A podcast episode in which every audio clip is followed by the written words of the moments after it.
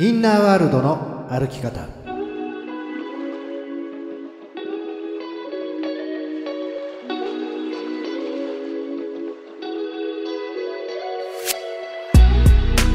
こんにちは吉田博親です。こんにちは飯島静香です。インナーワールドの歩き方。この番組は心理のプロとして活躍されている吉田博親トレーナーとリスナーの質問や相談に答えながら日々のちょっとした行動や考え方で気持ちが楽になったり行動が変わったり人生が楽しくなる潜在意識の扱い方を伝えていくそんな番組です。吉田トレーナーあのですね今日ぜひ取り上げたい、もう作品が一つあって。ほうほう。何？あのですねえ転生したらスライムだった件っていうアニメがあるんですけど。テンスラね。テンスラそうあーテンスラです。知ってます。うんうんうんはい。あ本当ですか、うん。あの人気作品っていろいろあると思うんですけれど、うん。その作品たちをこう紐解きながらインナーワールドの世界っていうものを見ていきたいなとうんうんうん。思ったんです。いいですね。はいじゃあこの最近ねこのはい。転生したりとか、そういうゲームとかね、うん、なんかその世界で繰り広げられるっていう漫画すごい多いみたいですよね、じゃあその辺に関して今日はね、そのインナーワールド的な話をしていきましょう。はい。それではインナーワールドの歩き方人生が楽しくなる扉を開けていきましょう。インナーワールドの歩き方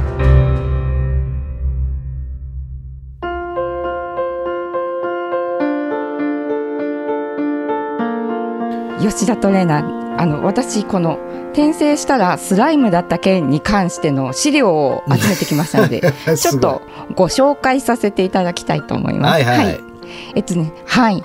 あまあ、テレビシリーズがですね、まあ、第2期まで来てるんですかね、うん。第1期は2018年10月から放送されていました。そはいんなもんなんだね、うんうん。そんなもんなんです。うん。それでですね、え去年の11月にですね、映画が公開されまして、っていうことは結構やっぱ人気があるんだね、いや人気があるんですよ。うんうん。で11月から始まったんですけど、まあ、1月の末時点でですね観客動員数は100万人を超え。興えー。行収入はですね13億。はい。すげえ。そうなんです。そしてですね香港マカオ台湾などの公開が決まっていて 台湾はですね初登場で1位を記録している。すごいね。はい。そうなんだ。大人気作品です。はい。なんか話、ね。はいはいはい。いやあの、うん。アニメすごいよね、いやアニメすごいですよ。うん、だ去年の「ワンピースなんかも。ワンピースからスラダンからさね。あそうですよね、うん。はい。みんなすごいよね、だからなんかちょっと見るとさ映画館のあれ見るとなんかはい。わかんないアニメがいっぱいやっててさそれでだってあと新海誠さんのなんか「すずめのなんとか」っていうのもあったでしょ、はい戸締まり。はい。もうすごいよねアニメが。いやすごいです。もうなんいつもいつもっていうか私が小さい頃はアニメってその夏休みとかうんうん。春休みとかだったと記憶してるんですけども、うん。今毎月やっているような感じですもんね。そうだよね。うん。はい。えそれでえ何？ええ。劇場版があって？はい劇場版がありまして、うんうん。でまああの第3期も3期はですね今年の秋ぐらいだったかな。ちょっとね間が空くんですけれどまた続けてね公開されていくんです。でまあす少々あらすじをご説明したいと思います。ははいいどうぞ。えっとですねこれ通り魔に刺されて死んだうん。主人公は、うん。異世界の洞窟でスライムとして転生します。うんうん。異世界でリムル・テンペストという名前を得て、えーまあ、そこにいた暴風竜ベルドラをはじめとする友達や仲間、うん。あ配下を増やしつつ魔物の町を作り始めるという流れになっております。はい、これあれだよね。なんかその、はい。い、ろんなさこう戦いとかはい。やっていくとさ、ユニークスキルを獲得しました、みたいな。ユニークスキルを獲得しました。毒耐性がなんとかになりました。とか、なんかそういうのがあるんだよね。あります。あります、うんなんかスライムなのでこう吸収していっちゃうんですよね。いろんな樹木とかあと、うん。なんか魔鉱石とかいうなんか魔魔法がいっぱい詰まったあうん。の鉱石みたいなのを溜め込んでいったり、あるいは戦ったその相手のスキル、うん。相手が持ってる得意技みたいなのをそのスライムとして飲み込むことによって、うん。自分のスキル自分の特技としてこう取り込んでいくことができる、うん。そしてうん。それらを組み合わせてさらにレベルアップできるっていうど。力を持ってるんですね。はい、なるほどね、うん。でこのユニークスキルってユニークってなんか面白いとかっていうのじゃなくてそのオリジナルの固有のっていう意味で使われてるみたいなんですけれど、うん。まあ、主人公は一番最初に捕食者っていうユニークスキルを、はいうん。はい、手に入れて自分が取り込んでいったものを自分のスキルにしていくっていうスキルを身につけたんですけど、うん。私吉田トレーナーのこのユニークスキルっていうものなんですけど吉田トレーナーはもし獲得できるとしたらどんなユニークスキルが欲しいですか？いやーだからやっぱまあ僕ははい。その、ね、宇宙の法則が好きだから、なんか、はえーユニークスキルリズムをなんとかに活かせる力を獲得しましたみたいな。なんかそそれこそその川の流れとか風のはい。音とか、こういうなんかこう、はい。なんかこうリズムを感じた時に自分の中に取り入れられる力とかだったらいいよね。いいですね。今今はおとなしく今はないでいる時だよ。今が絶好のチャンスだよっていうの。を教えてくれるスキルってことですね。いいね。そういうのそうそうそうそう。そう。いい。うん。それいいですね、うん。私は、うん、何？どんなスキル、えっ、と私さっきね考えててね、あの人気者スキル欲しいなと思いました。そう人気者。いいです。いるだけで人がこう集まってくるみたいなスキルいいなと思いました、うんうんうん。いいですね、うん。うん。はいまああのだからさこの何異世界ものっていうのをいわゆる。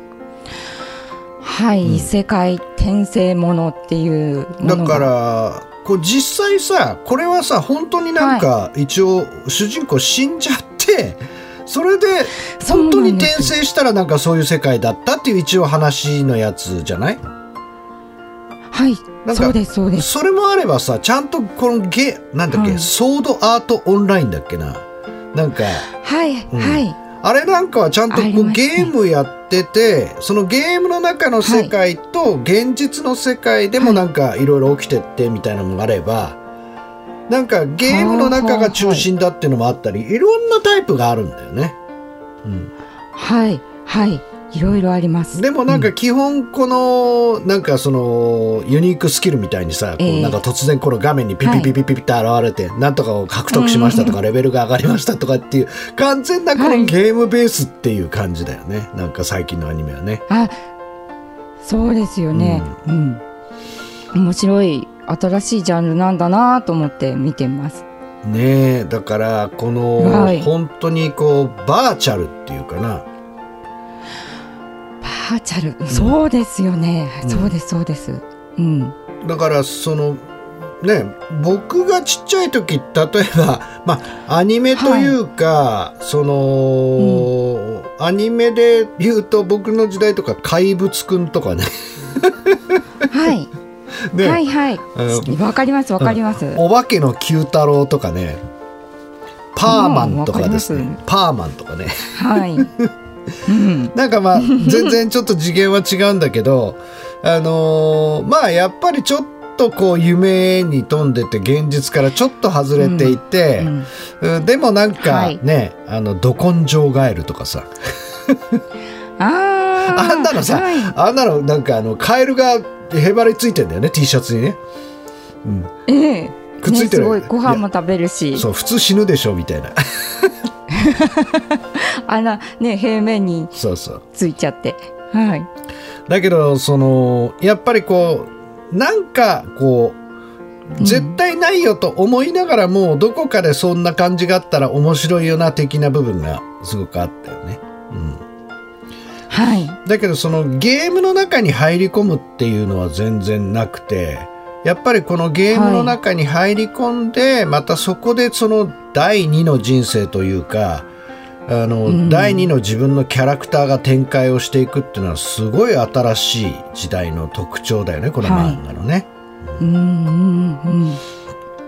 でどちらかというとその現実世界では大したことないんだけどそのそう、うん。平凡なね方なんですよ。そう、それが、がこうなんかそれこそは出会いがあったりとか、えーユニークスキルとかを獲得して、なんかそのはい。ゲームの中とか異世界で存在理由を見出してったりとか才能を発揮してったりとか、なんか自分らしく生きていくみたいなね、はい。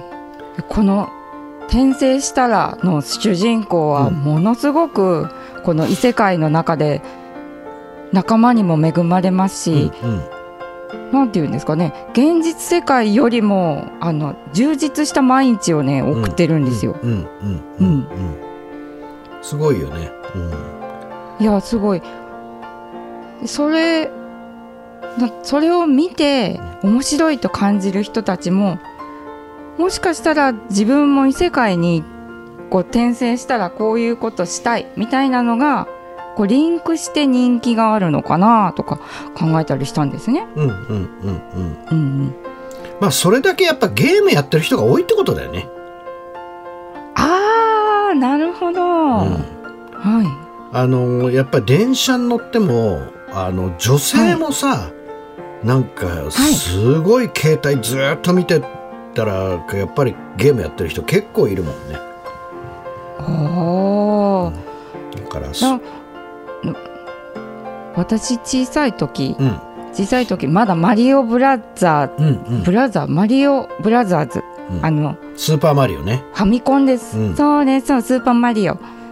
ぐらいでやっぱり男の子が遊ぶものっていう感じだったんですけども、うん。今全然ね女性でもゲーム好きっていう方いっぱいいますもんね。うんうんうん。すごくね、はい。だからまずそのすごくそのスマホっていうものが完全に生活に入り込んでいてやっぱりスマホで当然その LINE のやり取りをしたりとかまあそういうネットを調べたり予約をしたりとかする中でやっぱりこはい。うゲームをやるとかっていうこともすごく増えていてそのゲームに対してのこの没入感とかそういうものはその昔の世代なんかではねえーより全然きっとあるんだろうなと思うよね。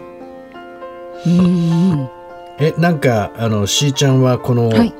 えーテンスラはどういうとこが良かったの？私はですねあのとにかく主人公がいい人だっていうところにものすごくこう、なんて言うんですかね。こんなにいい人がうんこんなに慕われるって、この世界はいい世界なんだろうなっていうところにすごく興味がありました。うんうんうん。うん、なのでなんて言うんですかね。まだね私シーズン1を見ているとこなんですけどあのちょっとね魔物魔王みたいな人にこう純粋なね種族の人がこうたぶらかされちゃって、うん。大きなこう戦いを仕掛けて他の部族をこうやっつけていくというか、倒していく侵略していくっていうところがあるんですけれど、うん。でもその侵略していく魔物というんですかねたちにもそのバックボーンがあって、自分の家族のためとかうん。大切なお兄弟のために、まあ、図らずしもその悪に染まってしまうみたいなところがあって、でもそれらに対してその主人公はとっても優しいんですね。うんで罪はこう成敗するというか罪はあのちゃんと決決着をつけるんですけどその人たち部族にはね何の制裁もこう加えたりしないんですよ。なる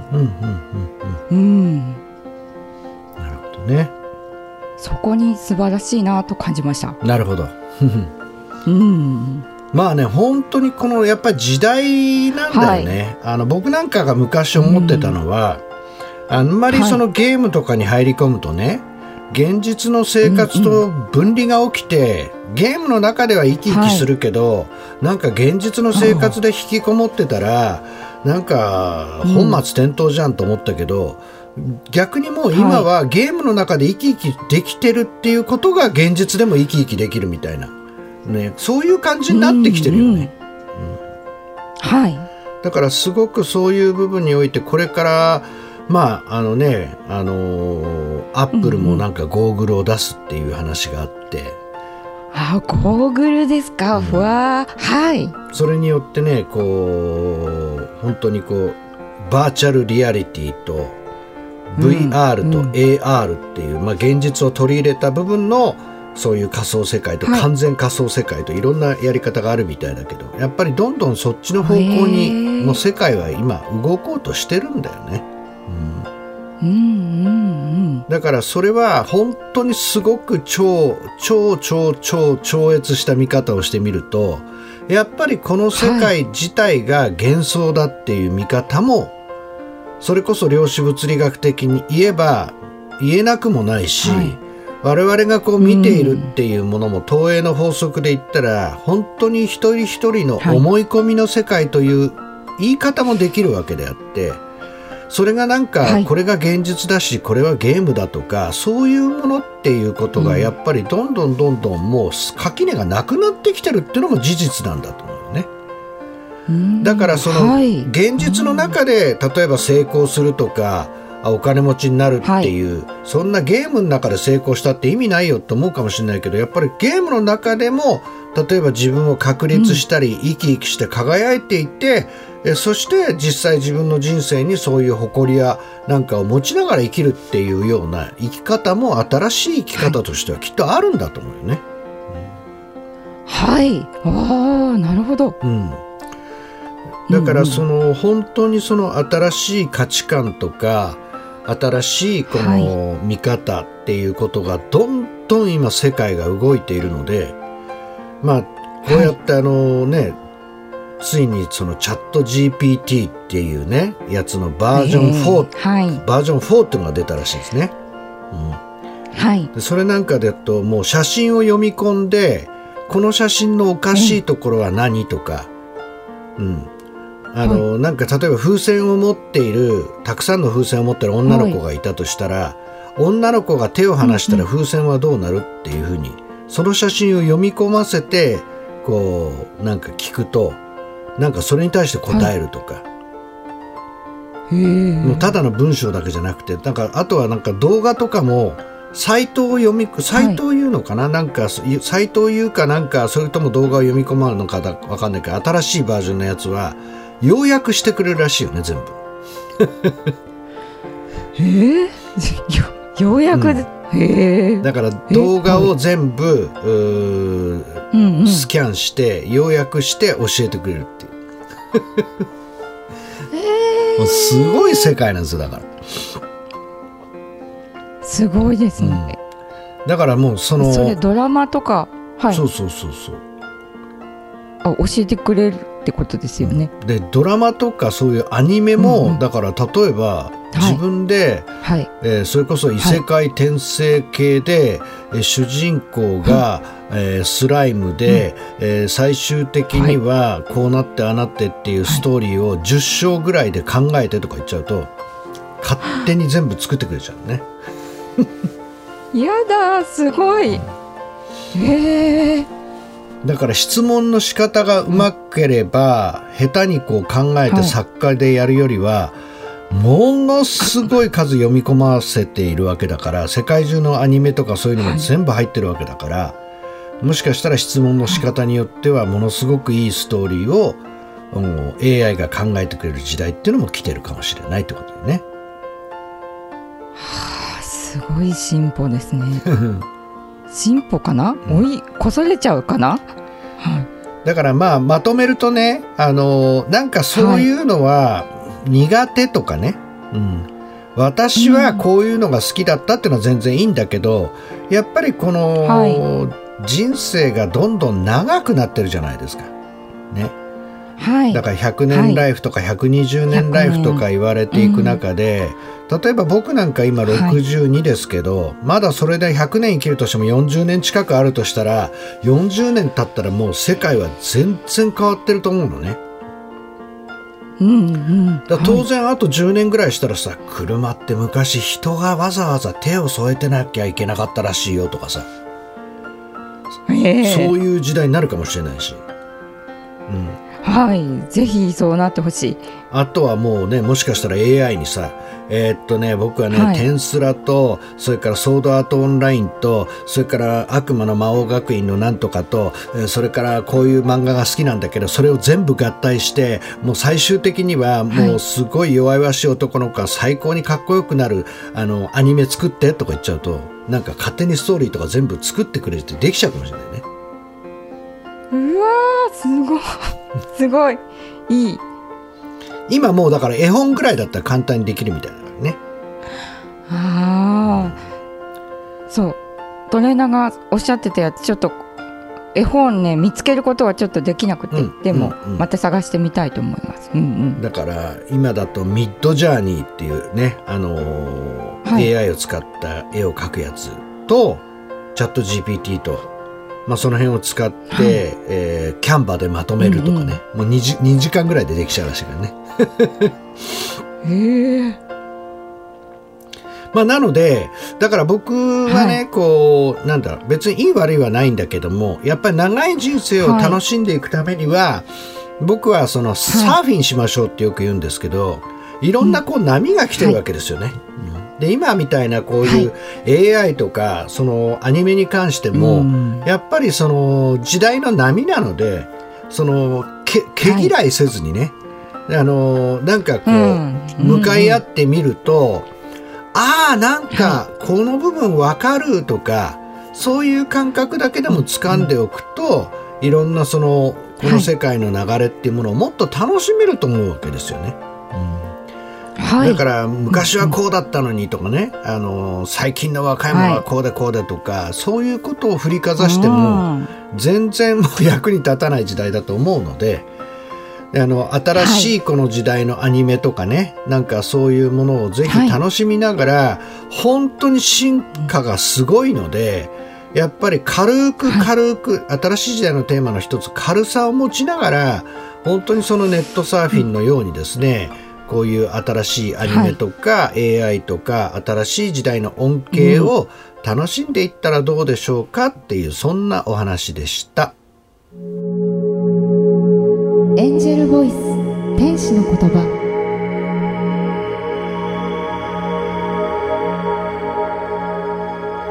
エンジェルボイスのコーナーは吉田トレーナーが直感を使って必要な言葉をお伝えするそんなコーナーですそれでは今日のエンジェルボイスお聞きください。無我夢中。あなたが何かに熱中する時かもしれません。感動の中目を丸くしたような体験が子供の時にはあったのに。今もし感動が減っていたりあまり感じられないならあなたがそれだけ人生というものを判断しているということです。あなたが何かに夢中で与えた時あなたを通して天が力を与えます。それは不可能を可能にする力。さあ何かに夢中になってみましょう。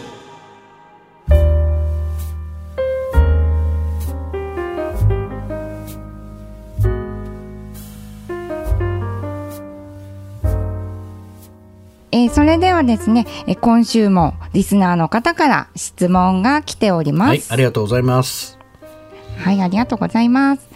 えー吉田トレーナーしーちゃん、こんにちは。こんにちはこんにちは、えー私の部屋は物で溢れています。私は30代の女性です。断捨離のブームに乗って部屋は綺麗な方がいいと感じ手放していいものはメルカリで売ったりしていますが、すぐ何かを買ってしまって片付けても物が減りません、うん。季節の変わり目には新しい服が欲しくなってしまいますし、可愛い小物も好きなのでついつい買ってしまいます、必要なものだけに囲まれるシンプルで片付いた部屋にするにはどうしたらいいでしょうか、うんうんラジオネーム綺麗好きだけど片付けは苦手さんです。ままんまのなんか。まんまそのまんまで。す ラジオネームですね、うんそのまんま。は、はい。いああのありがとうございうんます、、ありがとうございます、うん、あのーだからこれははい。結局、あのー自分がやってることと理想の自分のギャップが違って苦しんでるってことですよね。うーんなるほど。そうでしょ？だからっていうことはさ、はいはいあのあるがままの自分を受け入れられないっていうのが課題だよね。部屋なるほど。だからそうですね、うん。きっと理想とする部屋があってでこう自分の部屋をこう見渡した時に、あこんなんじゃないって思うんでしょうね。んうんうんうんうんうんだから僕人生と同じでね、あのーはい。やっぱり経験してやっぱり綺麗な方がいいなと思ったら綺麗にすればいいしそれまでやっぱり、例えばねこういうついついこう物が欲しくなるって、まあ僕もそうなのよ。だから人のことはあんまりこう言えなくてね。いいと思う、うん。だけどやっぱり何かやったご褒美とかね、はい、何かをこう達成した区切りとかね、うん、はい。あの季節が変わる時のなんとかとかね、うん、はい。それもやっぱり生きていてすごく大切なこともあるんですよ。うん。うんうん。でなんか僕なんかもああこれはあの時買ったやつだなとか逆にあのなんか売ってしまった後であれ？あれどこやったっけ？あ売っちゃったんだみたいなね こともあるしさ、はい、うんうん。うん。うんだからあのーなんだろうな。こう自分のパターンをこう受け入れるっていうレッスンですよね。あーなるほど、ん。はい。で前にお話ししたと思うんですけどね、やっぱり基本的には、はい。パーキンソンの法則っていうのがあるんですよ。うんうん。ね、ではい。これ基本的にはその仕事は、えーそのプロジェクトのじ時間えー限られた時間に応じて増大するっていうね、はい。そういうものですけど、別の言い方をするとうーん、はい。物は部屋の大きさの分だけ増えていく。うんそう。広くなれば広くなっただけ。あのーであと一つそのじゃあはい。なんで部屋が広くなるとさ、スカスカだと嫌だかっていうと、やっぱりちょっとさ寂しいとかさ、はい。あー寂しい、うん。なんかそういうものはねなるほど。あるかもしれないねインナーワールドにね。うーん。ああのトレーナーこれ大丈夫かわかんないんですけど、あのドラえもんって押し入れに入ってるじゃないですか、はいはいはい。あれに憧れてあの押し入れを自分の部屋のようにしたことが誰もあると思うんです。ねこういろんな自分の好きなものを小さくまとめて楽しむみたいな、なんかこう物が近いとちょっと安心感ってやっぱり湧きますよねうん。そうそうそうそうそう。うんうんうんうん。だからこれはあの自分のパターンのね今回のあのはい。綺麗好きだけど片付けは苦手さんはね、あのまあそはい。の買い物とかの話をしてるけど、これはい。全部そのパターンを全部ちょっと横に置いちゃうと私はどうやったら理想の自分になれますかっていう質問じゃん。はいトレーナー。はいトレーナー、でこれはやっぱり誰しもが思うんだけど、あの常に常にやっぱりさこうなんかその自分のパターンが受け入れられないとかなんかついついこうしてしまう自分が嫌だっていうどっかでやっぱそれがあるんだよね。うんうんうんうん。しゃあないじゃん。ねえ、可愛いものを見て可愛いって思える気持ちとかね、季節の変わり目にあこれを着て何々したいなっていうそういう思いの方がねなんかこう今生きている自分になんていうんですかねきらめきをもたらすじゃないですか。うんうんうん。うんなのでまあ僕はその、まあよく言う通り、でも一応きちっとね正論をお伝えしておくとアプローチの方法は2つです。一つはその自分自身のパターンっていうものをコントロールして理想の自分にあいあの合わせていく。でその合わせていくためには、じゃあなぜ綺麗にした方がいいのかとか綺麗な人の家に行くとか、例えば綺麗にして片付けているっていう、えーもののお理想であったりとか、はい。それの根拠であったりとかっていうことを完全に自分に腑に落としながら、それを一つずつ一つずつやっていくっていうことですよね。でもう一つは女性性のアプローチっていうのは、うん、しょうがないんじゃない？そのはい。自分自身を受け入れて、まず受け入れて受け入れて受け入れていった時にああやっぱりこんな自分ってこんな人生でいいなと思うかもしれないしやっぱりもうねここまで来ちゃったらやっぱりこれじゃあ友達も呼べないしもういい加減やっぱりちょっと一人でいるよりだ誰か友達やね彼氏でも入れられる部屋にしようって思うまで、うんあまりその、気にせずにその自分を受け入れたらいいんじゃないでしょうか。一番良くないのはダメだダメだダメだダメだって言いながらも意識はその自分に向いてるのでそこにふロックオンしちゃってるので変わらないわけですよね。うーん。はい。だからその結局私たちっていうのはこう自分のパターンっていうものに対して、えー受け入れられない部分があるのででもそれを受け入れられるようになって、まあいっかっていう形でやっていくとですねまあいろんなものが流れていって本当に必要な時にまあその事態に向かい合ってですね、あのやっていくっていうような女性性を開いていくやり方もあるんじゃないですかっていうねそんな一つのアイデアでした。インナーワールドの歩き方。